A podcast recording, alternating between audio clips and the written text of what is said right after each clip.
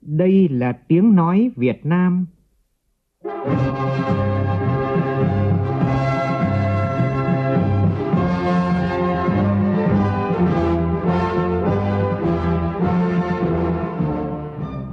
là tiếng nói Việt Nam phát thanh từ Hà Nội, thủ đô nước Cộng hòa xã hội chủ nghĩa Việt Nam.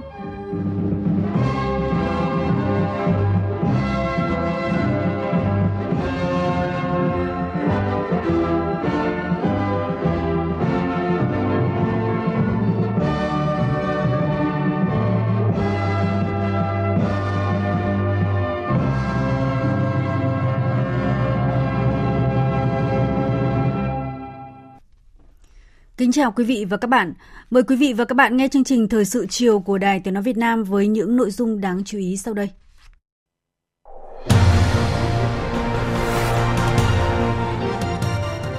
Trong ngày làm việc thứ tư Hội nghị Trung ương sáu khóa mười ba, thảo luận đề án tiếp tục đẩy mạnh công nghiệp hóa, hiện đại hóa đất nước tới năm hai không ba mươi, tầm nhìn tới năm hai không bốn lăm. Thị trường lao động cả nước trong quý ba tiếp tục duy trì đà phục hồi khi gần năm mươi mốt triệu người có việc làm, tăng hơn ba triệu rưỡi người so với cùng kỳ năm ngoái. Trước lo ngại của dư luận về việc Tập đoàn Điện lực Việt Nam không chủ động giảm giá điện, trong khi có thêm quyền năng tăng giá, Bộ Công Thương vừa yêu cầu Tập đoàn Điện lực Việt Nam phải chủ động giảm giá khi chi phí hạ. Trong khi đó, tại một số tỉnh phía Nam, tình trạng nhiều cây xăng đóng cửa vì thua lỗ và thiếu nguồn cung vẫn tái diễn, khiến cho người dân lo lắng và bức xúc. Đà Nẵng tập trung ứng phó với dịch sốt xuất huyết khi từ đầu năm đến nay, thành phố này ghi nhận sáu nghìn ba trăm ca mắc, cao nhất trong năm năm qua. Netflix đã gỡ bộ phim Ba chị em của Hàn Quốc xuyên tạc lịch sử Việt Nam trên nền tảng xem phim trực tuyến của công ty này tại nước ta. Xả súng ở một nhà trẻ tại Thái Lan khiến ít nhất ba mươi sáu người thiệt mạng. Nghi phạm được xác định là một cựu sĩ quan cảnh sát ba mươi tư tuổi có dấu hiệu sử dụng thuốc kích thích. Thủ tướng Thái Lan yêu cầu khẩn trương điều tra vụ việc này.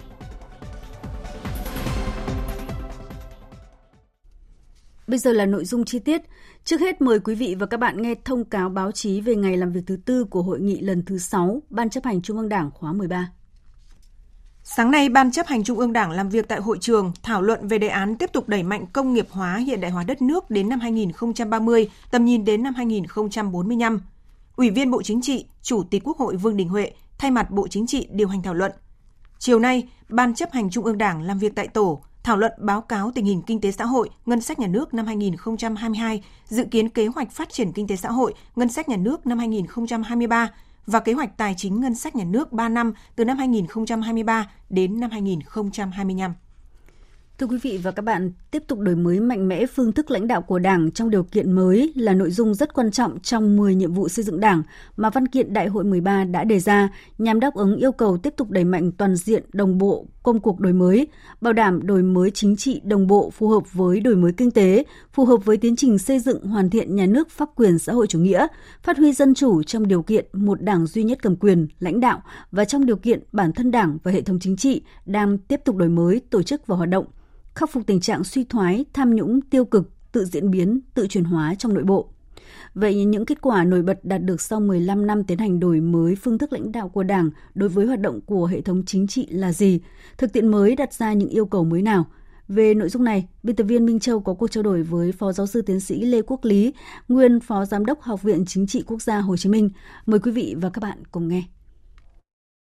Thưa Phó Giáo sư Tiến sĩ Lê Quốc Lý, nhìn lại những thành tựu của hơn ba mươi lăm năm đổi mới của nước ta, theo ông, phương thức lãnh đạo của Đảng có vai trò quan trọng như thế nào trong tiến trình đổi mới này, đặc biệt là việc nâng cao năng lực lãnh đạo và năng lực cầm quyền, đảm bảo cái vai trò và sự lãnh đạo của Đảng với nhà nước và toàn xã hội? Nói về phương thức lãnh đạo của Đảng, đây là một vấn đề rất là quan trọng, mang tính quyết định đến sự thành bại của Đảng và sự tồn vong của chế độ. Chúng ta nhìn suốt quá trình ba mươi lăm năm đổi mới vừa qua, thì chúng ta phải khẳng định là những gì chúng ta đạt được là to lớn, có ý nghĩa lịch sử và rõ ràng đây là công lao to lớn về sự lãnh đạo của Đảng mà nhờ Đảng ta đã vận dụng thành công các phương thức lãnh đạo này. Đó là đầu tiên Đảng ta đã sáng suốt để đưa ra được cương lĩnh, đường lối, chiến lược phát triển đất nước đúng đắn, chuyển từ cơ chế cái khóa tập trung quan liêu bóp sang nền kinh tế thị trường và nó cho chúng ta một kết quả mê màn. Cái điều này không cần nói nhiều thì ai cũng thấy rất thuyết phục và rất chứng minh. Cái thứ hai, trong chừng ấy năm, Đảng ta cũng mạnh lên hẳn, mạnh về số lượng và chất lượng cũng được cải thiện rất nhiều. Và cái sức chiến đấu của Đảng tôi khẳng định cũng tốt hơn. Cái thứ ba, do đời sống kinh tế được phát triển, Việt Nam đã thành công trong xóa đói giảm nghèo. Cho nên tỷ lệ hộ nghèo của chúng ta hôm nay chỉ dưới ba phần trăm. Tiềm lực kinh tế và tiềm lực quốc phòng an ninh rồi vị thế của Việt Nam trên trường quốc tế lớn hơn hẳn. Việt Nam bây giờ không phải nước nhỏ nữa. Kinh tế của chúng ta nếu theo dự báo của I M F năm hai nghìn không trăm hai mươi hai đạt bốn trăm lẻ chín tỷ đô la G D P thì Việt Nam đứng thứ ba mươi chín trên thế giới. Cái thành công nữa là chúng ta cũng đang từng bước sánh vai với các nước trên thế giới. Hội đồng Bảo an Liên Hợp Quốc, Ban nhân quyền các thứ ta đều tham gia và nhiều kỳ chúng ta là chủ tịch, đảm đương công tác điều hành hay là ASEAN. Đây thì tôi có thể khẳng định là phương thức lãnh đạo của Đảng cho chúng ta một kết quả rất mỹ mãn, rất đáng tự hào. À, vâng, thưa quý vị và các bạn, đúng như Phó Giáo sư Tiến sĩ Lê Quốc Lý vừa chia sẻ, thì sự lãnh đạo đúng đắn của Đảng là nhân tố quyết định, góp phần quan trọng trong việc mang lại những thành tựu to lớn có ý nghĩa lịch sử của đất nước ta trong những năm qua. Từ quá trình nghiên cứu lý luận cũng như quan sát từ thực tiễn thì ông đánh giá như thế nào về kết quả sau mười lăm năm chúng ta thực hiện đổi mới phương thức lãnh đạo của Đảng theo nghị quyết mười lăm? Đổi mới phương thức của Đảng trong những năm vừa qua đã được tiến hành liên tục và có rất nhiều đổi mới và đạt được những kết quả rất là khả quan. Và một trong những cái kết quả khả quan vừa qua đó là biểu hiện là Đảng ta dưới sự lãnh đạo của Tổng Bí thư Nguyễn Phú Trọng là dứt khoát chống tham nhũng, không dung thứ dù họ bất cứ ở cái cương vị nào. Và thực tiễn đã chứng minh. Thì đấy là một cái minh chứng rất rõ ràng về Đảng ta thực hiện rất tốt các phương thức lãnh đạo của mình. Và đây là một cái điều mà chúng ta phải khẳng định rằng cái phương thức lãnh đạo của Đảng đang phát huy giá trị và vai trò của nó. Nó thông qua các cái hệ thống như Đảng cụ thể hóa các cái chủ trương, đường lối rồi chiến lược của Đảng bằng pháp luật. Đảng lãnh đạo các cơ quan công quyền thông qua pháp luật và các cán bộ, công chức, viên chức thông qua pháp luật và lãnh đạo cả xã hội cũng thông qua pháp luật. Cái thứ hai là Đảng cũng đã thực hiện tốt cái phương pháp tuyên truyền, vận động. Cái vấn đề thứ ba là phương thức lãnh đạo cầm quyền của Đảng cũng thể hiện ở công tác cán bộ và tổ chức cán bộ. Cái nữa là kiểm tra giám sát thì chúng ta thấy là vừa rồi kiểm tra cũng đã phát hiện rất nhiều vụ và rất nhiều câu chuyện. Thì những điều đấy tôi thấy rằng đó là những cái thành công. Rõ ràng chúng ta phải ghi nhận và phải làm rõ nó lên để cho toàn dân và cũng như Đảng chúng ta nhận thức rõ nó để nhân rộng lên, phát triển lên những mặt tích cực của những phương thức lãnh đạo và cầm quyền vừa qua. Phó Giáo sư Tiến sĩ Lê Quốc Lý vừa giúp chúng ta khái quát được những cái thành tựu cơ bản trong mười lăm năm thực hiện đổi mới phương thức lãnh đạo của Đảng đối với hệ thống chính trị. Soi chiếu từ thực tiễn, thưa Phó Giáo sư Tiến sĩ Lê Quốc Lý, còn những vấn đề gì đang đặt ra trong công tác lãnh đạo của Đảng đối với hệ thống chính trị trong những năm vừa qua? Thứ nhất, chúng ta rà soát theo năm cái phương thức thì nói về cương lĩnh, chiến lược và các cái nghị quyết thì chúng ta cũng thấy rằng Đảng ta đã đổi mới không ngừng. Nhưng mà chúng ta cũng thấy rằng bây giờ thời gian, thời đại đã thay đổi. Các điều kiện trong nước và quốc tế cũng đã thay đổi. Chính vì là đó cũng đòi đặt ra một vấn đề đó là cương lĩnh, chiến lược và các nghị quyết văn bản của Đảng cũng phải theo kịp với hơi thở của cuộc sống trong nước và quốc tế. Đến vấn đề thứ hai là vấn đề tuyên truyền, vận động, thuyết phục của chúng ta cũng đã làm được rất nhiều thành công. Tuy nhiên hiệu quả cũng phải nói thật, vẫn còn có vấn đề phải bàn. Về cán bộ, chúng ta cũng đạt được công tác cán bộ tốt. Chúng ta cũng đã đề bạt tiến cử được một số cán bộ có năng lực, có phẩm chất và đã có những đóng góp thiết thực vào xây dựng cái hệ thống chính trị, kinh tế rồi các hệ thống pháp quyền của chúng ta. Tuy nhiên chúng ta cũng thấy rằng công tác cán bộ của chúng ta còn rất nhiều khe hở. Cụ thể là vẫn loạt những người tha họa. Công tác kiểm tra, giám sát, công tác bảo vệ chính trị nội bộ của chúng ta chưa được chặt chẽ, chưa được rõ ràng minh bạch. Rồi công tác tiến cử, quy hoạch, các thứ của chúng ta cũng phải bàn. Và đặc biệt phương pháp thứ tư, kiểm tra giám sát. Tôi cho rằng phải đổi mới cái cơ chế tổ chức cán bộ, tổ chức bộ máy và kiểm tra giám sát của chúng ta hiện nay. Tôi muốn gửi một cái điều rằng đã đến lúc phải quyết liệt, phải dứt khoát và làm rõ ràng minh bạch, không né tránh. Và chỉ như thế chúng ta mới siết chặt hàng ngũ của những người đảng viên thực sự là tiên phong, thực sự là gương mẫu, thực sự là có sức chiến đấu để làm cho đảng ta thực sự mạnh, thì chúng ta mới có được một cái cơ đồ tươi đẹp như Bác Hồ đã nêu ra, là đỏ hơn, to đẹp hơn và sánh vai với các cường quốc nam châu. Vâng ạ, cảm ơn những phân tích và bàn luận của Phó Giáo sư Tiến sĩ Lê Quốc Lý. Thưa quý vị và các bạn, đổi mới phương thức lãnh đạo của Đảng đối với hệ thống chính trị là quá trình tiếp tục hoàn thiện, đổi mới, đưa đường lối chủ trương của Đảng vào cuộc sống thông qua thể chế, tuyên truyền, vận động và thông qua thiết chế tổ chức bộ máy quản lý, thông qua kiểm tra, giám sát. Qua đó thì nâng cao năng lực lãnh đạo, năng lực cầm quyền, đảm bảo sự lãnh đạo của Đảng. Thực tiễn mười lăm năm đổi mới phương thức lãnh đạo của Đảng đối với hệ thống chính trị thì đã đạt được nhiều kết quả, song cũng đặt ra nhiều vấn đề cần tiếp tục bổ sung, hoàn thiện để phù hợp với giai đoạn phát triển mới của đất nước. Và đề án tổng kết mười lăm năm thực hiện nghị quyết Trung ương năm khóa mười về tiếp tục đổi mới phương thức lãnh đạo của Đảng đối với hoạt động của hệ thống chính trị là một trong các đề án được trình Hội nghị Trung ương sáu khóa mười ba xem xét và quyết định. Quý vị và các bạn vừa nghe cuộc trao đổi giữa biên tập viên Đài Tiếng nói Việt Nam với Phó Giáo sư Tiến sĩ Lê Quốc Lý, nguyên Phó Giám đốc Học viện Chính trị Quốc gia Hồ Chí Minh, về những kết quả cũng như là những vấn đề đặt ra sau mười lăm năm thực hiện nghị quyết Trung ương năm khóa mười về tiếp tục đổi mới phương thức lãnh đạo của Đảng đối với hoạt động của hệ thống chính trị. Chiều nay tại Hà Nội, đoàn đại biểu Đảng Ta do Ủy viên Trung ương Đảng, Trưởng ban Đối ngoại Trung ương Lê Hoài Trung dẫn đầu đã tham dự hội nghị trực tuyến Liên Đảng Quốc tế với chủ đề An ninh sinh thái và phát triển bền vững do Đảng nước Nga Thống nhất chủ trì. Tham dự hội nghị có Chủ tịch Đảng nước Nga Thống nhất, Phó Chủ tịch Hội đồng An ninh Liên bang Nga Medvedev, Chủ tịch Đảng Nhân dân Campuchia, Thủ tướng Chính phủ Vương quốc Campuchia Hun Sen và một số lãnh đạo đảng cầm quyền tại các nước châu Á-Thái Bình Dương. Phóng viên Văn Hiếu đưa tin. Các đại biểu tham dự hội nghị nhất trí cho rằng hợp tác giữa các đảng chính trị đóng vai trò ngày càng quan trọng trong việc thúc đẩy giải quyết các vấn đề toàn cầu, cùng phối hợp trong việc xây dựng các chính sách, nhận dạng các nguy cơ, thách thức và đề xuất các biện pháp tổng thể ứng phó với các nguy cơ, thách thức về an ninh sinh thái, phục vụ cho quá trình phát triển bền vững trên toàn cầu và tại mỗi quốc gia. Các đại biểu khẳng định các đảng chính trị cần tham gia tích cực hơn nữa vào việc giải quyết các vấn đề cấp bách trong hợp tác song phương và đa phương trên các lĩnh vực. Phát biểu tại hội nghị, đồng chí Lê Hoài Trung chia sẻ một số nội dung chính trong chủ trương chính sách phát triển bền vững của Việt Nam.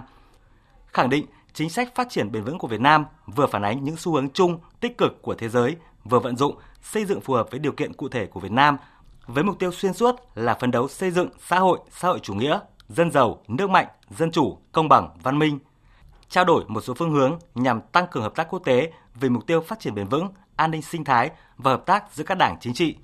Hội nghị diễn ra theo cả hình thức trực tiếp và trực tuyến trong hai ngày hôm nay và ngày mai. Đại sứ đặc mệnh toàn quyền của Việt Nam tại Liên bang Nga Đặng Minh Khôi tham dự trực tiếp hội nghị lần này.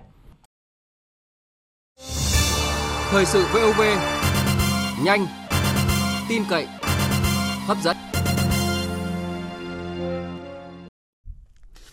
Chương trình thời sự chiều nay sẽ tiếp tục với những thông tin về một số sự kiện diễn ra trong ngày. Sáng nay, Hà Nội khởi công dự án hầm chui tại nút giao thông Vành Đai hai phẩy năm Giải Phóng, quận Hoàng Mai. Dự án có kinh phí gần tám trăm tỷ đồng từ nguồn ngân sách thành phố. Phóng viên Huy Nam thông tin. Dự án hầm chui tại nút giao thông Vành Đai hai phẩy năm Giải Phóng có quy mô bốn làn xe, tổng chiều dài khoảng bốn trăm sáu mươi mét, trong đó phần hầm kín dài một trăm bốn mươi mét và hầm hở dài ba trăm hai mươi mét. Điểm đầu của hầm chui kết nối với dự án đường Vành Đai hai phẩy năm, đoạn Đầm Hồng, quốc lộ một A. Hầm chui nút giao thông Vành Đai hai phẩy năm Giải Phóng là một thành phần của nút giao thông phức tạp bậc nhất Hà Nội trong tương lai, khi tại vị trí xung yếu này còn có đường sắt đô thị đi qua. Trước đó, dự án đường Vành Đai hai phẩy năm được thành phố Hà Nội phê duyệt và giao cho các sở ngành Hà Nội triển khai hơn mười năm nay vẫn chưa xong. Lý do chính là đoạn qua quận Hoàng Mai từ Đầm Hồng đến Kim Đồng đang bị treo nhiều năm nay do vướng mặt bằng và thiết kế với đường Giải Phóng Kim Đồng, chờ sự thống nhất giữa thành phố Hà Nội và Bộ Giao thông Vận tải. Phát biểu tại buổi lễ, ông Trần Sĩ Thanh, Chủ tịch Ủy ban nhân dân thành phố Hà Nội nhấn mạnh, dự án mục đích giảm ùn tắc giao thông và từng bước hoàn chỉnh hệ thống hạ tầng giao thông thủ đô theo quy hoạch đã được Thủ tướng Chính phủ phê duyệt. Do vậy, việc xây dựng dự án là hết sức cần thiết và cấp bách. Cũng hôm nay tại thành phố Cần Thơ diễn ra lễ hợp long cầu Tây Đô nối thị trấn Phong Điền và xã Nhơn Ái, huyện Phong Điền. Đây là một trong tám công trình giao thông trọng điểm của thành phố Cần Thơ với mức đầu tư hơn hai trăm tỷ đồng từ nguồn ngân sách nhà nước. Phóng viên Phạm Hải, thường trú khu vực đồng bằng sông Cửu Long thông tin. Dự án cầu Tây Đô có chiều dài một trăm bốn mươi mét với bốn làn xe vận tốc thiết kế bốn mươi ki lô mét một giờ. Phần cầu có hai đơn nguyên với năm nhịp. Kiến trúc cầu được bố trí vòm thép, dây văng tạo cảnh quan bằng hệ thống chiếu sáng nghệ thuật. Công trình cầu Tây Đô bắc qua sông Cần Thơ sẽ giải quyết triệt để nút thắt giao thông tại đầu đường tỉnh chín hai sáu và giao đường tỉnh chín hai ba thường xuyên bị kẹt xe trong giờ cao điểm. Với việc chính thức hợp long đơn nguyên một, trong đó hạng mục lắp dầm cầu đã đạt một trăm phần trăm, còn tổng khối lượng đơn nguyên một đạt khoảng tám mươi phần trăm. Đơn vị thi công cố gắng để thông xe đơn nguyên một vào ngày ba mươi mốt tháng mười hai, sau đó sẽ tiếp tục tháo dỡ cầu Tây Đô cũ để thi công đơn nguyên hai. Khi cầu Tây Đô hoàn thành sẽ giải quyết vấn đề ùn tắc, góp phần thúc đẩy kinh tế xã hội của huyện Phong Điền, đặc biệt là sự đi lại thuận tiện, vận chuyển hàng hóa được thông suốt giữa Cần Thơ và các địa phương trong vùng đồng bằng sông Cửu Long. Tập đoàn Điện lực Việt Nam phải chủ động giảm giá điện khi chi phí hạ. Đây là yêu cầu của Bộ Công Thương. Giá điện tính tổng cho người tiêu dùng đang được xác định dựa vào giá bán lẻ điện bình quân do chính phủ chốt trên cơ sở tính đủ các chi phí đầu vào, đảm bảo ngành điện có lãi và tái đầu tư. Giá bán lẻ bình quân điện sinh hoạt đang áp dụng từ năm hai không một chín là hơn một nghìn tám trăm sáu mươi tư đồng một ki lô oát giờ. Quy định hiện nay, e vê en chỉ được tăng giá điện nếu giá bán lẻ điện bình quân thực tế tăng từ ba phần trăm do biến động thông số đầu vào. Nhưng tại dự thảo sửa đổi, Bộ Công Thương đề xuất chỉ cần chỉ tiêu này tăng từ một phần trăm, giá điện có thể tăng. Nhiều chuyên gia lo ngại e vê en không chủ động giảm giá điện trong khi có thêm quyền tăng giá. Về vấn đề này, Bộ Công Thương khẳng định kết quả tính toán giá bán lẻ điện bình quân giảm ở bất kỳ mức nào thì e vê en phải giảm giá bán lẻ điện bình quân tương ứng. Thời gian giảm giá điện vào ngày mùng một tháng mười của năm ghi nhận biến động giảm giá thành. Bộ Công Thương cũng đang đề xuất cách tính tiền điện sinh hoạt mới với phương án rút gọn thành năm bậc thay vì sáu và bậc rẻ nhất tính cho hộ gia đình dùng dưới một trăm ki lô oát giờ thay cho năm mươi ki lô oát giờ như trước. Dự thảo quyết định sửa đổi quyết định số hai mươi tư năm hai không một bảy đang được lấy ý kiến, dự kiến trình Thủ tướng Chính phủ xem xét trong quý tư này. Trên thị trường xăng dầu, gần đây một số doanh nghiệp kinh doanh xăng dầu gặp nhiều khó khăn do thiếu nguồn cung và giá cả biến động khó lường. Nhiều doanh nghiệp đã đóng cửa do hết vốn hoặc là không có xăng để bán. Phản ánh của nhóm phóng viên Tranh Tuy, Chu Trinh và Trần Hiếu về thực tế này tại khu vực đồng bằng sông Cửu Long. Theo Sở Công Thương tỉnh Vĩnh Long, mấy ngày qua, Sở đã phối hợp với các ngành chức năng tổ chức kiểm tra các cửa hàng bán lẻ xăng dầu. Tỉnh phát hiện hai mươi bảy cửa hàng nghỉ lâu dài do hết vốn. Nhiều cửa hàng có liên quan đến việc mua bán xăng dầu kém chất lượng. Có mười bốn cửa hàng xăng dầu mới xin phép nghỉ do hết hàng hoặc đang sửa chữa nâng cấp. Ông Nguyễn Trung Kiên, Phó Giám đốc Sở Công Thương tỉnh Vĩnh Long cho biết sẽ tiếp tục tăng cường công tác kiểm tra xử lý các cây xăng vi phạm.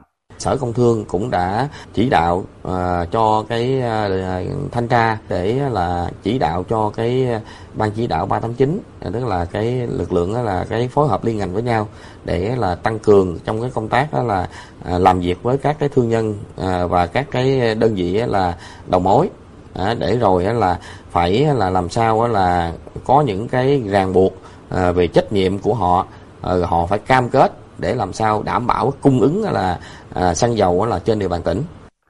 Tại tỉnh Bến Tre, mức hoa hồng quá thấp, thậm chí bằng không, khiến các đại lý kinh doanh xăng dầu tại tỉnh Bến Tre khó cầm cự. Hiện tại đã có mười một cửa hàng kinh doanh mặt hàng này đóng cửa. Ông Trần Công Nhiệm, Giám đốc Công ty trách nhiệm hữu hạn xăng dầu Đại Lợi tại thành phố Bến Tre cho biết, có tám cửa hàng kinh doanh xăng dầu với hoa hồng không đồng, nhưng đến ngày nay nguồn xăng dầu đã cạn bồn. Trong khi đó, các đơn vị phân phối thì chậm cung ứng nhiên liệu, nên có nguy cơ một số cửa hàng sẽ đóng cửa vì hết xăng dầu. Xăng dầu đó cũng không có hàng, không quê hồng mà không hàng luôn. Thua lỗ vẫn cố gắng bán. Bên đầu mối thì hứa xe xăng sẽ về tháng mai. Thì bức xúc bây giờ mình chịu bán chuyện nào bên kia nó hết hàng thì mình nghĩ. Ừ. Tại vì mình cũng yêu cái nghề của mình rồi. Đóng cửa bỏ thì coi như nó bị hư đồ nghề với lính cả mười mốt lợi không có. Ngày mai không có hàng là chỗ nào hết thật sự thì đóng cửa thì nghỉ. Tại Tiền Giang, các doanh nghiệp, đại lý kinh doanh xăng dầu cũng hoạt động trong tình trạng khốn khó do thua lỗ. Khoảng hai mươi doanh nghiệp bán lẻ xăng dầu có nhu cầu tạm nghỉ. Các cửa hàng, đại lý kinh doanh mặt hàng này đang bán cầm cự, mong chờ giá hoa hồng lên. Ông Lê Vĩnh Long, Giám đốc Công ty trách nhiệm hữu hạn xăng dầu Thiên Hộ, chia sẻ. Thì bên đây nhận hàng được bình thường, nói chung là hoa hồng thấp thôi chứ hàng quá thì đầy đủ, một trăm đồng lít thì đương nhiên là lỗ. Thì giờ cũng phải bán, bán gán phục vụ để chờ từ từ giá thì lúc lúc tăng lúc giảm, mà nay hoa hồng thấp mai mốt nó nó cao trở lại thì bù lãi. Bây giờ đại lý thì mình cũng khuyến khích nó thôi, giờ gán thời gian ngắn nữa thôi, tại vì nói chung thì dự kiến là giá dầu đồ này kia các thứ nó quay đầu đồ này kia đó. thì giờ hỗ trợ vận chuyển thôi, giờ cũng gán chứ giờ sao vậy. Ông Huỳnh Vũ Phong, Cục trưởng Cục Quản lý Thị trường tỉnh Cà Mau cho biết, một số địa bàn miền biển của tỉnh như thị trấn Sông Đốc, thị trấn Rạch Gốc, xã Khánh Hội có đông ghe tàu, nhu cầu nhiên liệu dầu lớn. Tuy nhiên, đường vận chuyển lại khó khăn nên thời gian qua xảy ra tình trạng thiếu nguồn cung cục bộ. Hiện các cửa hàng bán xăng dầu trên địa bàn hoạt động bình thường, không xuất hiện cửa hàng hết xăng dầu dừng hoạt động. Cà Mau mình ổn, không có trường hợp. Theo cái kiểm tra kiểm soát thì ba trăm bốn mươi tám cây này ổn định, đủ điều kiện, nó có đủ nó bán hết. Cái, cái, cái lượng mà nó dự trữ thì sau này vậy đó. Thực tế từng điểm thì nó bán đủ hết. Tại tỉnh Bình Phước, theo tin của phóng viên Thiên Lý, nhiều cây xăng ở đây cũng đóng cửa, treo bảng hết xăng, hết dầu. Ở xã Đắc Ơ và xã Bù Gia Mập, huyện Bù Gia Mập, tỉnh Bình Phước, những ngày qua, nhiều cây xăng treo bảng tạm nghỉ do hết xăng, hết dầu. Một số nơi vẫn mở cửa, nhưng khi có khách hàng thì nhân viên thông báo hết xăng còn dầu. Việc này khiến người dân lo lắng và bức xúc. Để có xăng dầu, nhiều người dân đã phải mang can nhựa, bình nhựa đi mua tích trữ. Do đó ở các cây xăng còn đang mở bán, người dân chen nhau mua hàng. Đã xuất hiện tình trạng một số tiệm tạp hóa mua xăng về bán cao hơn từ bốn nghìn đến tám nghìn đồng một lít so với giá niêm yết tại các cây xăng. Không ít người dân đành chấp nhận mua xăng tại các điểm này. Tình trạng tương tự cũng xảy ra tại huyện Phú Riềng. Cơ quan chức năng địa phương đã kiểm tra tất cả cửa hàng xăng dầu trên địa bàn. Hiện các cây xăng này đã mở bán trở lại. Chủ các cửa hàng xăng dầu cho biết không có việc găm hàng mà tạm ngưng bán do không nhập được hàng. Chuyển sang một thông tin đáng chú ý khác, chỉ có khoảng tám phần trăm doanh nghiệp nhỏ và vừa tại nước ta, tại nước ta nhận được hỗ trợ pháp lý. Cần nâng cao chất lượng, hiệu quả tuyên truyền, phổ biến pháp luật và hỗ trợ pháp lý cho doanh nghiệp. Đây là vấn đề được đặt ra tại hội thảo diễn ra hôm nay tại Đà Nẵng để lấy ý kiến về dự thảo đề án nâng cao chất lượng, hiệu quả công tác hỗ trợ pháp lý cho doanh nghiệp giai đoạn hai nghìn không trăm hai mươi mốt đến hai nghìn không trăm ba mươi, trình Thủ tướng Chính phủ phê duyệt. Tin của phóng viên Đình Thiệu tại miền Trung. Hơn chín mươi bảy phần trăm doanh nghiệp tại Việt Nam là nhỏ và vừa, trong đó hơn sáu mươi hai phần trăm số doanh nghiệp là siêu nhỏ. Số doanh nghiệp này hạn chế về nguồn lực, thường chú trọng đầu tư sản xuất kinh doanh mà chưa có giải pháp phòng ngừa rủi ro pháp lý, khả năng chống chịu rủi ro pháp lý hạn chế. Hiện nay, các dịch vụ hỗ trợ pháp lý đã có sự phát triển. Tuy nhiên, chủ yếu tập trung ở các tỉnh, thành phố lớn. Chi phí sử dụng các dịch vụ pháp lý cao nên số lượng doanh nghiệp sử dụng các dịch vụ pháp lý còn thấp. Từ thực tiễn này, Chính phủ giao Bộ Tư pháp xây dựng đề án nâng cao chất lượng, hiệu quả công tác hỗ trợ pháp lý cho doanh nghiệp giai đoạn hai nghìn không trăm hai mươi mốt đến hai nghìn không trăm ba mươi, trình Thủ tướng Chính phủ phê duyệt. Nhiều ý kiến tại hội thảo đề nghị cần ban hành quy định cụ thể về các chương trình hỗ trợ pháp lý cho doanh nghiệp đối với từng bộ ngành. Chính quyền, cơ quan chức năng cần tiếp tục nâng cao chất lượng, hiệu quả công tác tuyên truyền, phổ biến pháp luật về hỗ trợ pháp lý cho doanh nghiệp. Các địa phương cần tiếp tục nâng cao chất lượng chuyên môn của mạng lưới tư vấn viên pháp lý cho doanh nghiệp. Ông Cao Văn Vinh, Phó vụ trưởng Vụ Pháp chế Dân sự Kinh tế, Bộ Tư pháp cho biết, mục tiêu của đề án nâng cao chất lượng, hiệu quả công tác hỗ trợ pháp lý cho doanh nghiệp giai đoạn hai nghìn không trăm hai mươi mốt đến hai nghìn không trăm ba mươi hướng tới một trăm phần trăm doanh nghiệp được hỗ trợ pháp lý miễn phí khi có nhu cầu. Trong cái thời gian vừa qua, nhiều vấn đề pháp lý pháp luật phát sinh, hiểu đến cái hoạt động của các doanh nghiệp cũng rất cần được cái sự hỗ trợ tiếp tục của các cái cơ quan nhà nước liên quan đến hoàn thiện các thể chế pháp luật để tạo một môi trường lành mạnh, thuận lợi cho doanh nghiệp, cung cấp thông tin pháp lý để doanh nghiệp nắm được đầy đủ và chính xác và biết sử dụng các quy định của pháp luật để ứng dụng vào trong cái hoạt động kinh doanh của mình, bảo vệ cái quyền lợi hợp pháp của mình, tránh các cái rủi ro pháp lý. Đề án nâng cao chất lượng, hiệu quả cái công tác hỗ trợ pháp lý cho doanh nghiệp cũng rất là cần thiết. Trong một động thái tích cực nhằm tư vấn pháp luật, hỗ trợ pháp lý cho người lao động, sáng nay Liên đoàn Lao động thành phố Hà Nội ra mắt Trung tâm tư vấn pháp luật và hỗ trợ người lao động Công đoàn Hà Nội. Tin của phóng viên Phương Thoa. Trung tâm tư vấn pháp luật và hỗ trợ người lao động Công đoàn Hà Nội là mô hình hoạt động mới được phát triển trên cơ sở của Trung tâm tư vấn pháp luật Công đoàn Hà Nội trước đây, tạo bước chuyển biến mạnh về hoạt động tư vấn và hỗ trợ công nhân lao động trong thời gian tới. Trung tâm phấn đấu đến năm hai nghìn không trăm hai mươi lăm, ít nhất bảy mươi phần trăm số vụ việc của đoàn viên, tổ chức công đoàn có nhu cầu tư vấn và tranh tụng sẽ có đại diện công đoàn tham gia. Đến năm hai nghìn không trăm hai mươi lăm, ít nhất từ bảy mươi phần trăm trở lên đoàn viên công đoàn được tiếp cận và được công đoàn hỗ trợ về các dịch vụ thiết yếu, được tư vấn hỗ trợ pháp lý khi có nhu cầu. Hà Nội hiện có khoảng hai triệu rưỡi lao động, tính riêng chín khu công nghiệp, khu chế xuất có khoảng một trăm bảy mươi nghìn lao động, chủ yếu là lao động ngoại tỉnh. Vấn đề lương thưởng, nhà ở, giáo dục, giải trí cho công nhân ở một số nơi còn chưa được quan tâm và thực hiện đúng quy định, phát sinh nhiều hệ lụy. Vì vậy, việc ra đời Trung tâm tư vấn pháp luật và hỗ trợ người lao động Công đoàn Hà Nội là rất cần thiết để tư vấn pháp luật, hỗ trợ pháp lý, đảm bảo quyền lợi cho đoàn viên công đoàn và người lao động, hỗ trợ các cấp công đoàn về đối thoại, thương lượng, ký kết thỏa ước lao động tập thể. Trong bối cảnh nền kinh tế khởi sắc, thị trường lao động quý ba năm nay tiếp tục duy trì đà phục hồi. Gần năm mươi mốt triệu người có việc làm trong quý ba. Số người có việc làm ở cả ba khu vực kinh tế đều tăng so với quý trước. Đây là nội dung đáng chú ý tại cuộc họp báo về tình hình lao động việc làm quý ba và chín tháng qua do Tổng cục Thống kê tổ chức sáng nay tại Hà Nội. Phóng viên Bá Toàn thông tin. Trong quý ba năm nay, số người từ mười lăm tuổi trở lên có việc làm là khoảng năm mươi mốt triệu người, tăng hơn hai trăm năm mươi lăm nghìn người so với quý trước và tăng ba phẩy năm triệu người so với quý ba năm hai nghìn không trăm hai mươi mốt. Thị trường lao động đã phục hồi khá tốt với số người có việc làm trong quý này tăng mạnh và đạt quy mô cao hơn so với cùng kỳ năm hai nghìn không trăm mười chín, thời kỳ trước khi đại dịch cô vít mười chín xảy ra. Trong tổng số năm mươi mốt triệu lao động có việc làm, lao động trong khu vực dịch vụ chiếm tỷ trọng lớn nhất với ba mươi chín phần trăm. Tỷ lệ thất nghiệp trong độ tuổi lao động chín tháng là hai phẩy ba mươi lăm phần trăm, giảm không phẩy sáu mươi tư điểm phần trăm so với cùng kỳ năm ngoái. Ông Phạm Hoài Nam, vụ trưởng vụ thống kê dân số và lao động, Tổng cục Thống kê nhận định, mặc dù tỷ lệ thất nghiệp cả nước không cao nhưng tồn tại tình trạng thiếu hụt lao động cục bộ ở nhiều tỉnh, thành phố trên cả nước. Do vậy, những tháng cuối năm cần thực hiện có hiệu quả các chính sách an sinh xã hội, lao động, việc làm, nâng cao hiệu quả kết nối cung cầu lao động, việc làm, từ đó cải thiện chất lượng nguồn nhân lực và tăng năng suất lao động. Ở đó vẫn có những cái rủi ro như chúng tôi báo cáo cái thiếu hụt về lao động. Các doanh nghiệp ở trung tâm kinh tế lớn, đặc biệt như Hà Nội, Thành phố Hồ Chí Minh vẫn đang thiếu hụt lao động, ở một số ngành nghề cũng vẫn đang thiếu. Tuy nhiên đó là những cái mà thị trường lao động bao giờ cũng có những cái rủi ro, có những cái cảnh báo. Tuy nhiên với cái đà phục hồi phát triển kinh tế như thế này thì tôi cho rằng thị trường lao động quý bốn vẫn có tiếp tục cái đà phục hồi. chín tháng năm nay, cơ quan thống kê ghi nhận thu nhập bình quân của người lao động là sáu triệu sáu trăm nghìn đồng, tăng mạnh so với cùng kỳ năm hai nghìn không trăm hai mươi mốt. Lao động làm việc tại khu vực thành thị có mức thu nhập bình quân cao hơn một phẩy bốn lần mức thu nhập bình quân của lao động làm việc tại khu vực nông thôn. Tiếp tục thông tin về việc khắc phục hậu quả mưa lũ tại tỉnh Nghệ An. Trước tình trạng xuất hiện những vết nứt lớn trên núi tại xã Tà Cạn, huyện biên giới Kỳ Sơn, nơi đang hứng chịu thiệt hại nặng nề do mưa lũ, lãnh đạo huyện đã đề xuất với tỉnh Nghệ An có phương án tái định cư đối với người dân khu vực này. Tin của phóng viên Sĩ Đức. Sau trận lũ quét xảy ra thì hiện nay phía trên đỉnh núi hai bản Hòa Sơn và Sơn Hà, xã Tà Cạ xuất hiện nhiều vết nứt lớn, nguy cơ trôi trượt xuống nhà dân bất cứ lúc nào. Để chủ động ứng phó với nguy cơ sạt lở, huyện Kỳ Sơn đang đẩy mạnh tuyên truyền, nâng cao nhận thức cho người dân địa phương. Ông Thò Bá Rê, Phó Chủ tịch Ủy ban nhân dân huyện Kỳ Sơn cho biết, toàn bộ khu vực này đều nằm trong diện báo động đỏ. Huyện đã làm việc trực tiếp với Ủy ban nhân dân xã Tà Cạ, ban quản lý bản và thống nhất. Trước mắt trong trường hợp trời mưa to, chủ động kiên quyết đưa các hộ dân ra khỏi vùng có nguy cơ cao về sạt lở.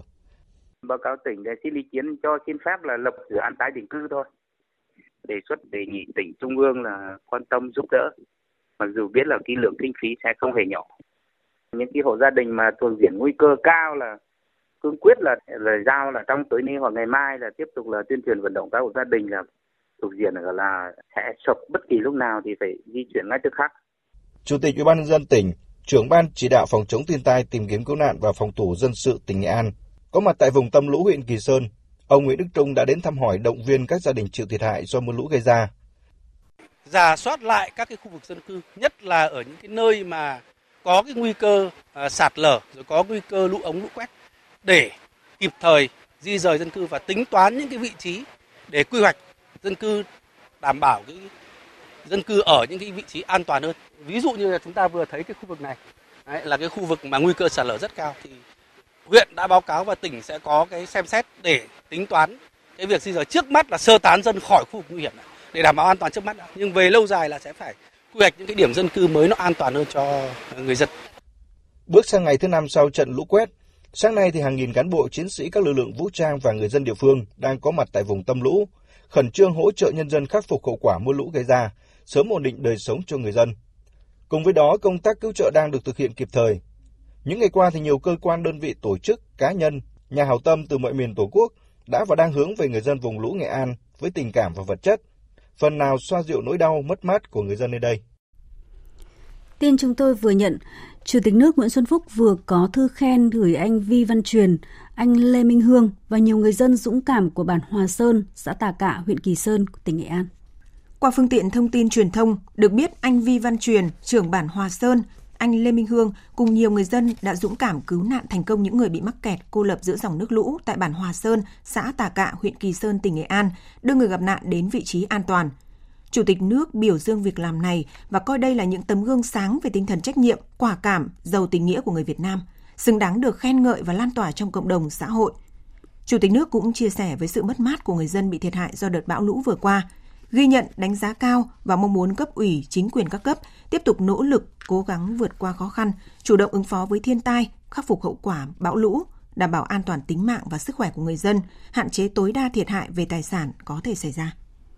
Tại tỉnh Phú Yên, Sở Giao thông Vận tải tỉnh này vừa đề nghị Cục Quản lý Đường bộ ba, Tổng cục Đường bộ Việt Nam chỉ đạo các đơn vị liên quan khẩn trương sửa chữa hư hỏng mặt đường, đảm bảo an toàn giao thông trên quốc lộ một A, đoạn qua địa phận tỉnh Phú Yên. Tin của cộng tác viên Nhã Uyên. Do ảnh hưởng của mưa lớn kéo dài, nhiều đoạn trên quốc lộ một A qua địa bàn tỉnh Phú Yên bị hư hỏng nặng, gây mất an toàn giao thông. Sở Giao thông Vận tải tỉnh Phú Yên đề nghị Cục Quản lý Đường bộ ba khẩn trương chỉ đạo các đơn vị liên quan sửa chữa các vị trí mặt đường hư hỏng. Ban An toàn Giao thông tỉnh Phú Yên cũng đề nghị Cục Quản lý Đường bộ ba chỉ đạo các đơn vị liên quan khẩn trương sửa chữa, khắc phục mặt đường hư hỏng, đảm bảo an toàn giao thông trên quốc lộ một A, quốc lộ một D, đoạn Đông Trường Sơn qua địa phận tỉnh Phú Yên, có giải pháp đảm bảo an toàn giao thông, đặc biệt là trong mùa mưa lũ này. Tình hình dịch sốt xuất huyết vẫn diễn biến phức tạp tại nhiều địa phương. Liên tục hai tuần qua, tuần nào Đà Nẵng cũng ghi nhận hơn hai trăm ca mắc sốt xuất huyết. Tính từ đầu năm đến nay, thành phố này có gần sáu nghìn ba trăm ca mắc, cao nhất trong vòng năm năm qua. Phản ánh của phóng viên Thành Long tại miền Trung. Tại quận Sơn Trà, bệnh sốt xuất huyết có dấu hiệu bùng phát mạnh. Nếu như trước đây, số ca bệnh tăng cao chủ yếu ở các quận Liên Chiểu, Cẩm Lệ, thì từ đầu tháng mười tới nay, đặc biệt là sau cơn bão số bốn, số ca mắc sốt xuất huyết ở quận Sơn Trà tăng cao. Bác sĩ Nguyễn Ngọc Việt, Phó trưởng khoa nhi, Trung tâm Y tế quận Sơn Trà cho biết, khoa nhi này có công suất bốn mươi giường thì hơn một nửa là điều trị sốt xuất huyết. Cao điểm có ngày ghi nhận mười ca mắc sốt xuất huyết, cao hơn nhiều so với các năm trước. Trẻ em thì mình thấy cái độ tuổi nó vào đa dạng lắm, thậm chí có những trẻ từ mười hai tháng tuổi bữa nay vô làm test sốt xuất huyết vẫn dương tính. Sốt xuất huyết năm nay thì nó không có nặng như mấy năm, nhưng mà lại cái tình trạng mắc bệnh đa dạng hơn. Sốt xuất huyết là từ đây mà tới tháng mười một là bắt đầu nó sẽ tăng mạnh. Để mà khống chế cái sốt xuất huyết thì đối với học sinh thì mình nên cho con ngủ màng và thoa những cái thuốc chống muỗi cho con. Thứ hai, tẩm dọn vệ sinh nhà cửa. Con số gần sáu nghìn ba trăm ca mắc sốt xuất huyết trong năm nay rất đáng báo động. Đến thời điểm này, toàn thành phố ghi nhận gần sáu trăm bốn mươi ổ dịch nhỏ. Theo ý kiến một số cán bộ kiểm soát bệnh truyền nhiễm, nguyên nhân tăng cao ngoài yếu tố khách quan về điều kiện thời tiết, dịch tễ thì vẫn có những nguyên nhân chủ quan. Nhiều gia đình không mắc màn khi ngủ, trong nhà, vườn vẫn còn những lu chậu đựng nước thải lâu ngày, môi trường thuận lợi cho muỗi sinh sôi. Ông Nguyễn Hóa, Phó Giám đốc Trung tâm Kiểm soát Bệnh tật Đà Nẵng cho biết, đơn vị đã thành lập các đội công tác xuống hiện trường đánh giá tình hình và có các biện pháp xử lý theo từng khu vực ổ dịch. Trung tâm Kiểm soát Bệnh tật cũng đã tăng cường cán bộ của Trung tâm Kiểm soát Bệnh tật cùng với lại các cái trung tâm y tế cũng như là các cái trạm y tế để xuống giám sát và xử lý các ổ dịch theo quy định. Đồng thời cũng cùng với lại các cái cán bộ của các cái tuyến xây dựng các cái kế hoạch đánh giá cái tình hình thực tiễn trước xử lý cũng như là sau xử lý. Dù thành phố Hồ Chí Minh đã phát hiện ứng phó tốt với ca bệnh đậu mùa khỉ đầu tiên, song vẫn cần nêu cao cảnh giác, tiếp tục tăng cường giám sát phát hiện ca bệnh mới. Đây là yêu cầu của lãnh đạo Cục Y tế Dự phòng Bộ Y tế sau buổi kiểm tra công tác phòng chống dịch bệnh đậu mùa khỉ tại thành phố Hồ Chí Minh vào chiều nay. Tin của phóng viên Tỷ Huỳnh thường trú tại thành phố Hồ Chí Minh. Sau khi kiểm tra công tác giám sát dịch bệnh đậu mùa khỉ tại sân bay quốc tế Tân Sơn Nhất và công tác điều trị bệnh đậu mùa khỉ tại bệnh viện Bệnh nhiệt đới thành phố Hồ Chí Minh, lãnh đạo Cục Y tế Dự phòng yêu cầu Sở Y tế thành phố Hồ Chí Minh tham mưu cho Ủy ban nhân dân thành phố xây dựng các kịch bản ứng phó với dịch bệnh, tăng cường kiểm tra giám sát, chỉ đạo phòng chống dịch trên toàn địa bàn, nhất là các vùng địa bàn có nguy cơ cao.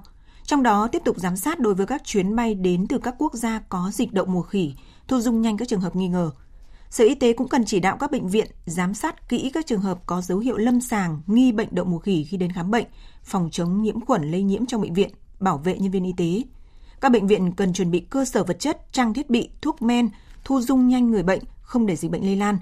Việc tập huấn cho các phòng khám tư nhân, các phòng khám da liễu trên địa bàn giám sát các ca bệnh đậu mùa khỉ cũng rất quan trọng. Ngành y tế phối hợp với các ban ngành, nhất là công an, để giám sát nhóm người có nguy cơ cao. Ông Nguyễn Lương Tâm, Phó Cục trưởng Cục Y tế Dự phòng, Bộ Y tế yêu cầu. Ngoài cái việc kiểm dịch y tế, thì Sở Y tế chỉ đạo là các bệnh viện trên địa bàn tăng cường giám sát chặt chẽ các trường hợp có các triệu chứng lâm sàng nghi đậu mùa khỉ khi đến khám tại các bệnh viện trên địa bàn thành phố. Đặc biệt, tức là chỉ đạo là việc là chống nhiễm khuẩn lây nhiễm tại các bệnh viện, bảo vệ cho các cán bộ y tế, cũng như là chúng ta chỉ đạo các phòng khám tư nhân, các cái phòng khám da liễu của tại thành phố để chúng ta tăng cường cảnh giác, tức là các cái trường hợp đến khám và điều trị tại các cái khu vực tư nhân này.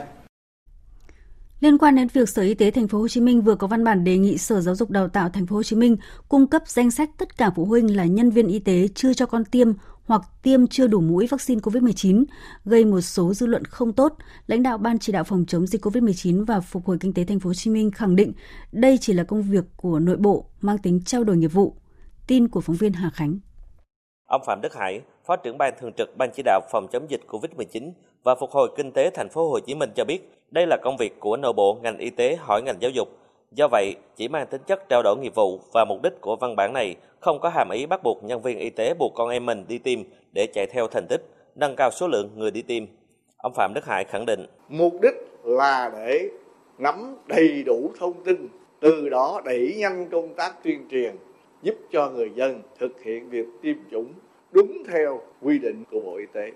Trước đó, ngày hai mươi tháng chín, Sở Giáo dục và Đào tạo thành phố có công văn ba bốn một không gửi Sở Y tế về việc phối hợp truyền thông về tiêm vaccine phòng covid mười chín. Theo Sở Giáo dục và Đào tạo, qua khảo sát nhanh của các đơn vị trường học tại quận một, có năm trăm bảy mươi chín trên tổng số tám trăm bảy mươi chín phụ huynh là nhân viên y tế không đồng thuận cho con tiêm vaccine covid mười chín. Do đó, Sở Y tế có công văn sáu tám chín không phúc đáp Sở Giáo dục và Đào tạo về việc phối hợp truyền thông tiêm vaccine phòng covid mười chín.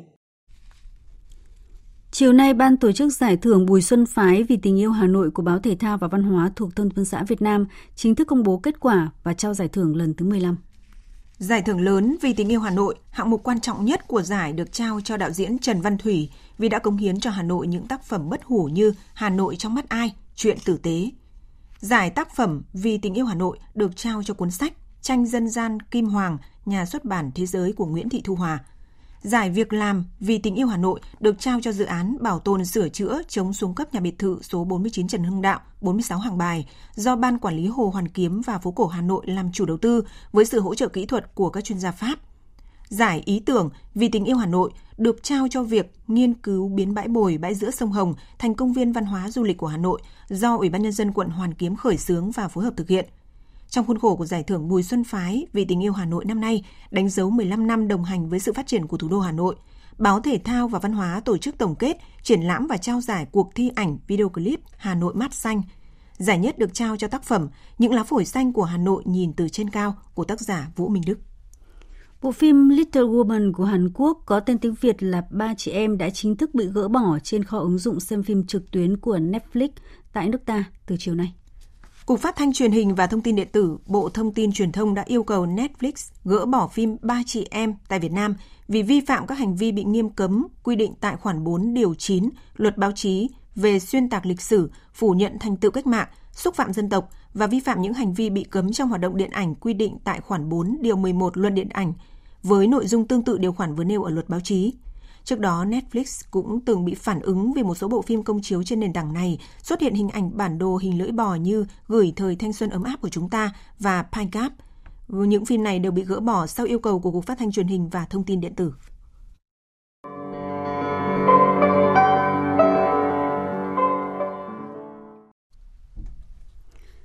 Thưa quý vị và các bạn, sáng nay tại Nhà tang lễ Quốc gia số năm Trần Thánh Tông, Hà Nội diễn ra lễ tang đồng chí Vũ Quốc Hùng, nguyên Ủy viên Trung ương Đảng, nguyên Phó Chủ nhiệm Thường trực Ủy ban Kiểm tra Trung ương, theo nghi thức lễ tang cấp cao. Phóng viên Lại Hoa đưa tin. Tới viếng và chia buồn cùng gia quyến đồng chí Vũ Quốc Hùng có Thường trực Ban Bí thư Võ Văn Thưởng, Trưởng Ban Tổ chức Trung ương Trương Thị Mai, Chánh án Tòa án Nhân dân tối cao Nguyễn Hòa Bình, cùng lãnh đạo các bộ, ban ngành trung ương và thành phố Hà Nội, Tổng Bí thư Nguyễn Phú Trọng, Chủ tịch nước Nguyễn Xuân Phúc, Thủ tướng Chính phủ Phạm Minh Chính và Chủ tịch Quốc hội Vương Đình Huệ gửi vòng hoa đến viếng đồng chí Vũ Quốc Hùng. Đúng chín giờ, lễ truy điệu đồng chí Vũ Quốc Hùng được cử hành trọng thể. Đọc điếu văn tại buổi lễ, Phó Chủ nhiệm Thường trực Ủy ban Kiểm tra Trung ương Trần Văn Gión ôn lại cuộc đời sự nghiệp của đồng chí Vũ Quốc Hùng. Ông sinh ngày mười bốn tháng một năm một nghìn chín trăm bốn mươi, quê quán thị xã Sơn Tây, thành phố Hà Nội, trú quán tại Thụy Khuê, thành phố Hà Nội. Vào Đảng năm một nghìn chín trăm sáu mươi, nghỉ hưu năm hai nghìn không trăm lẻ sáu. Trong quá trình công tác, đồng chí Vũ Quốc Hùng đã kinh qua các chức vụ như Bí thư Trung ương Đoàn Thanh niên Cộng sản Hồ Chí Minh, Ủy viên Ủy ban Kiểm tra Trung ương các khóa sáu, bảy, tám, chín, Phó chủ nhiệm thường trực Ủy ban Kiểm tra Trung ương. Đồng chí Vũ Quốc Hùng là Ủy viên Trung ương Đảng các khóa bảy, tám, chín và từng là trưởng bộ phận thường trực Ban chỉ đạo Trung ương sáu lần hai khóa chín. Đồng chí từng giữ cương vị Bí thư Đảng ủy khối một các cơ quan Trung ương, nay là Đảng ủy khối các cơ quan Trung ương, Ủy viên Ban cán sự Đảng ngoài nước. Đồng chí Vũ Quốc Hùng được Đảng, Nhà nước trao tặng Huân chương Chiến sĩ Vẻ vang hạng nhì, ba, Huy chương chống Mỹ cứu nước hạng nhất, Huân chương Độc lập hạng nhất, huy hiệu sáu mươi năm tuổi Đảng, kỷ niệm chương vì sự nghiệp kiểm tra của Đảng và nhiều danh hiệu cao quý khác. Lễ an táng đồng chí Vũ Quốc Hùng diễn ra cùng ngày tại nghĩa trang quê nhà, thị xã Sơn Tây, thành phố Hà Nội. Mời quý vị và các bạn tiếp tục theo dõi chương trình Thời sự chiều nay của Đài Tiếng nói Việt Nam. Tại cuộc họp báo thường kỳ của Bộ Ngoại giao diễn ra chiều nay tại Hà Nội, người phát ngôn Lê Thị Thu Hằng khẳng định quan điểm nhất quán của Bộ Ngoại giao trong việc xử lý các cán bộ vi phạm, đó là không bao che, không có vùng cấm và sẽ xử lý đúng người, đúng pháp luật. Tin của phóng viên Châu Anh. Thời gian qua, có nhiều cán bộ ngoại giao liên quan đến vụ chuyến bay giải cứu đang được các cơ quan thực thi pháp luật bắt giữ và điều tra. Gần đây nhất là hôm bốn tháng mười, hai cán bộ của cơ quan đại diện Việt Nam tại Nhật Bản và Malaysia đã bị bắt giữ. Người phát ngôn Bộ Ngoại giao Lê Thị Thu Hằng cho biết, các cán bộ này trước đó đã bị đình chỉ công tác để phục vụ cho quá trình điều tra. Bộ Ngoại giao cũng đã phối hợp chặt chẽ với các cơ quan chức năng để làm rõ vụ việc, xử lý đúng người, đúng hành vi vi phạm theo đúng các quy định của pháp luật. Quan điểm nhất quán của Bộ Ngoại giao là tất cả các cán bộ ngoại giao thì đều phải tuân thủ nghiêm túc chủ trương, đường lối, quy định của Đảng, chính sách và pháp luật của nhà nước. Mọi hành vi vi phạm pháp luật đều phải xử lý theo quy định của pháp luật, không bao che, không có vùng cấm.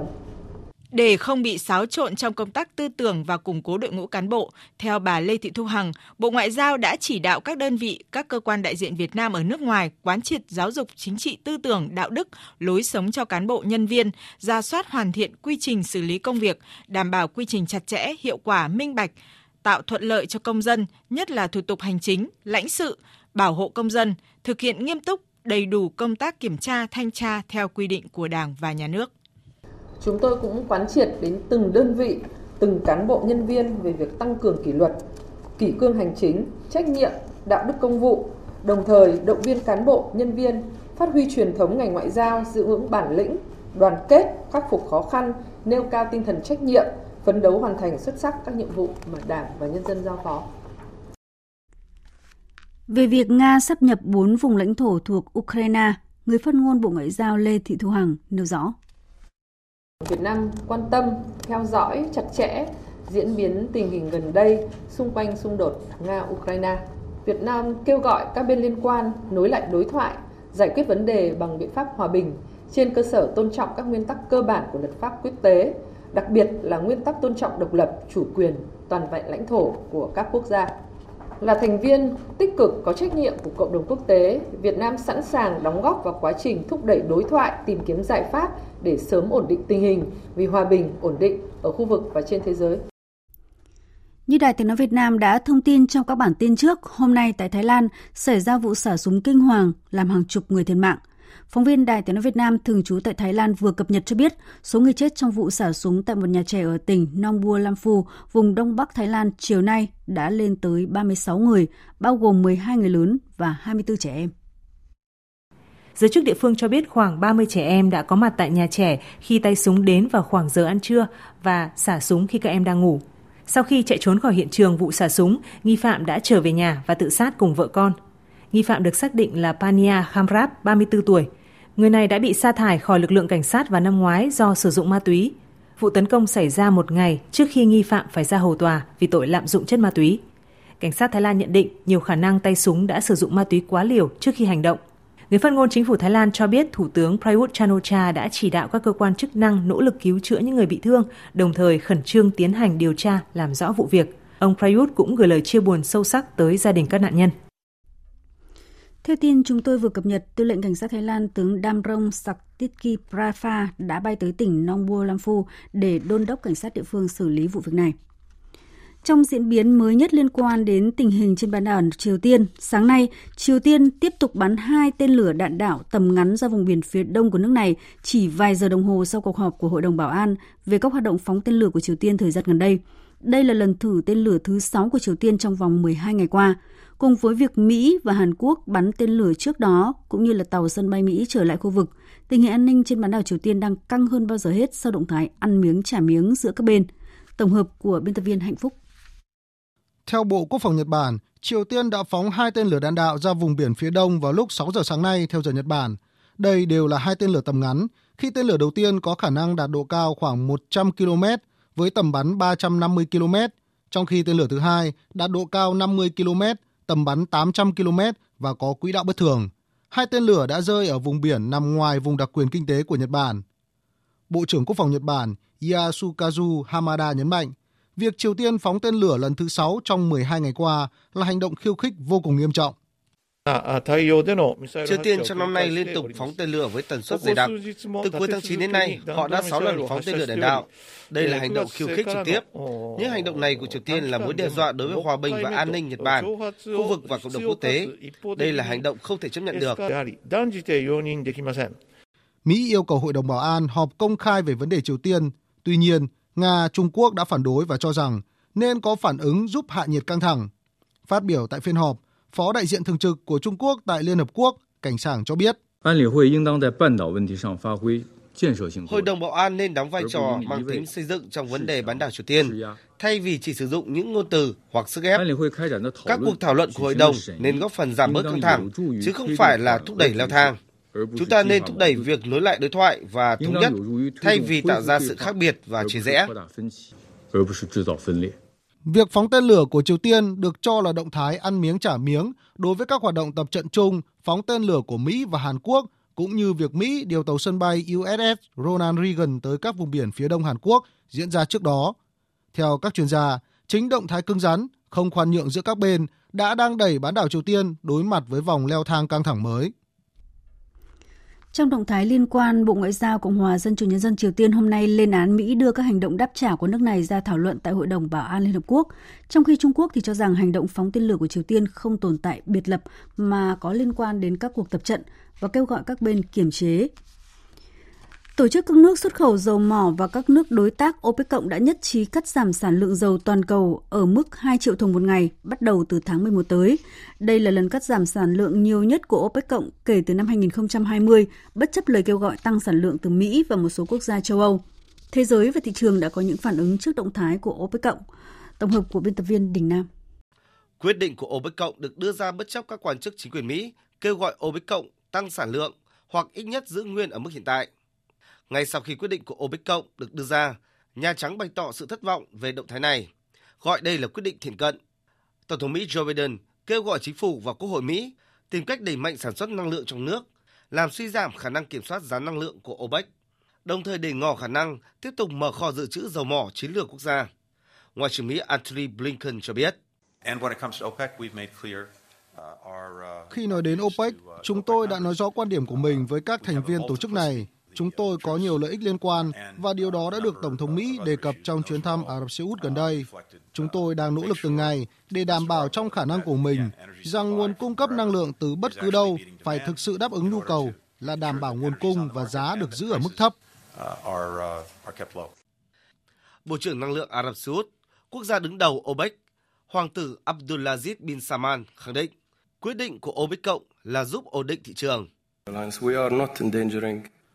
Chúng tôi không gây nguy hiểm cho thị trường năng lượng. Chúng tôi đang cung cấp sự ổn định an ninh cho thị trường năng lượng. Mọi thứ đều có giá và an ninh năng lượng cũng vậy. Ưu tiên của chúng tôi bây giờ là ổn định thị trường. Bây giờ chúng tôi có thể bị buộc tội muốn ảnh hưởng đến thị trường theo cách tiêu cực. Đó là quyền của mọi người. Nhưng các bạn hãy xem chúng tôi ứng xử như thế nào trong những tháng tới. Trong khi đó, Nga, đối tác lớn của OPEC cho rằng quyết định của OPEC cộng là cần thiết.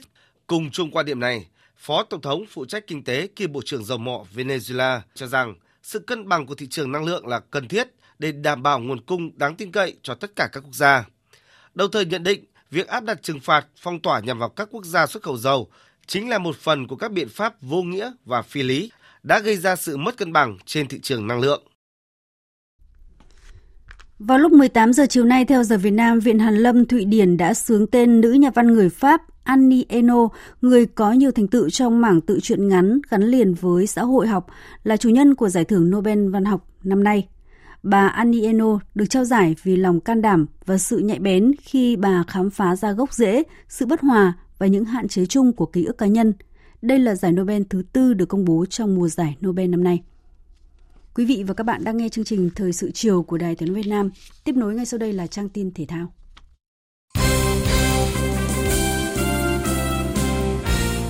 Thưa quý vị và các bạn, Câu lạc bộ Sông Lam Nghệ An vừa thành lập thêm đội trẻ để tham gia vào giải bóng đá hạng ba quốc gia hai không hai hai. Dự kiến ngày mười một tháng mười tới đây, đội sẽ có trận đấu mở màn bảng A khu vực phía Bắc. Việc thành lập đội trẻ Sông Lam Nghệ An để tham dự giải hạng ba quốc gia có ý nghĩa lớn với mục đích giúp bóng đá xứ Nghệ phát triển bền vững hơn trong tương lai, tạo thêm môi trường chuyên nghiệp cho các cầu thủ được tham gia cọ sát, phát triển tài năng, từ đó tạo ra nguồn cung cấp nhân lực dồi dào cho đội một của Sông Lam Nghệ An.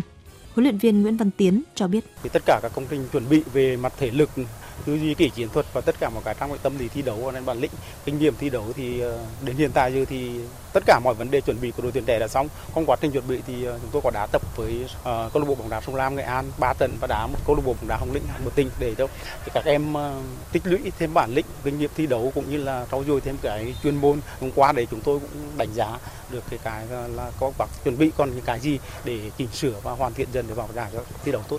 Sau hai năm gián đoạn, giải bóng chuyền nữ Cúp Liên Việt Postbank sẽ trở lại vào tháng mười này tại nhà thi đấu tỉnh Bắc Ninh với sự góp mặt của tám đội bóng hàng đầu quốc gia. Ông Huỳnh Ngọc Huy, Chủ tịch Hội đồng Quản trị Ngân hàng Thương mại Cổ phần Bưu điện Liên Việt cho biết: cá nhân tôi cũng như anh em lãnh đạo và nhân viên ngân hàng Bưu điện rất là háo hức để chờ đợi cái giải bóng chuyền năm nay hai không hai hai, và tôi cũng rất mong cái giải bóng chuyền năm nay thì các cầu thủ sẽ chơi nhiều quyết hơn và người dân cũng có một cái cơ hội để quay trở lại với lại sân bóng chuyền, và cũng thông qua cái giải bóng này thì chúng tôi cũng thể hiện cái trách nhiệm xã hội của một ngân hàng đối với lại cộng đồng xã hội của mình.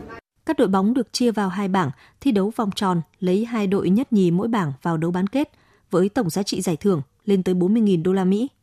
Ngày mai, giải tay súng xuất sắc quốc gia năm hai không hai hai sẽ khởi tranh tại Trung tâm Huấn luyện Thể thao Quốc gia Hà Nội.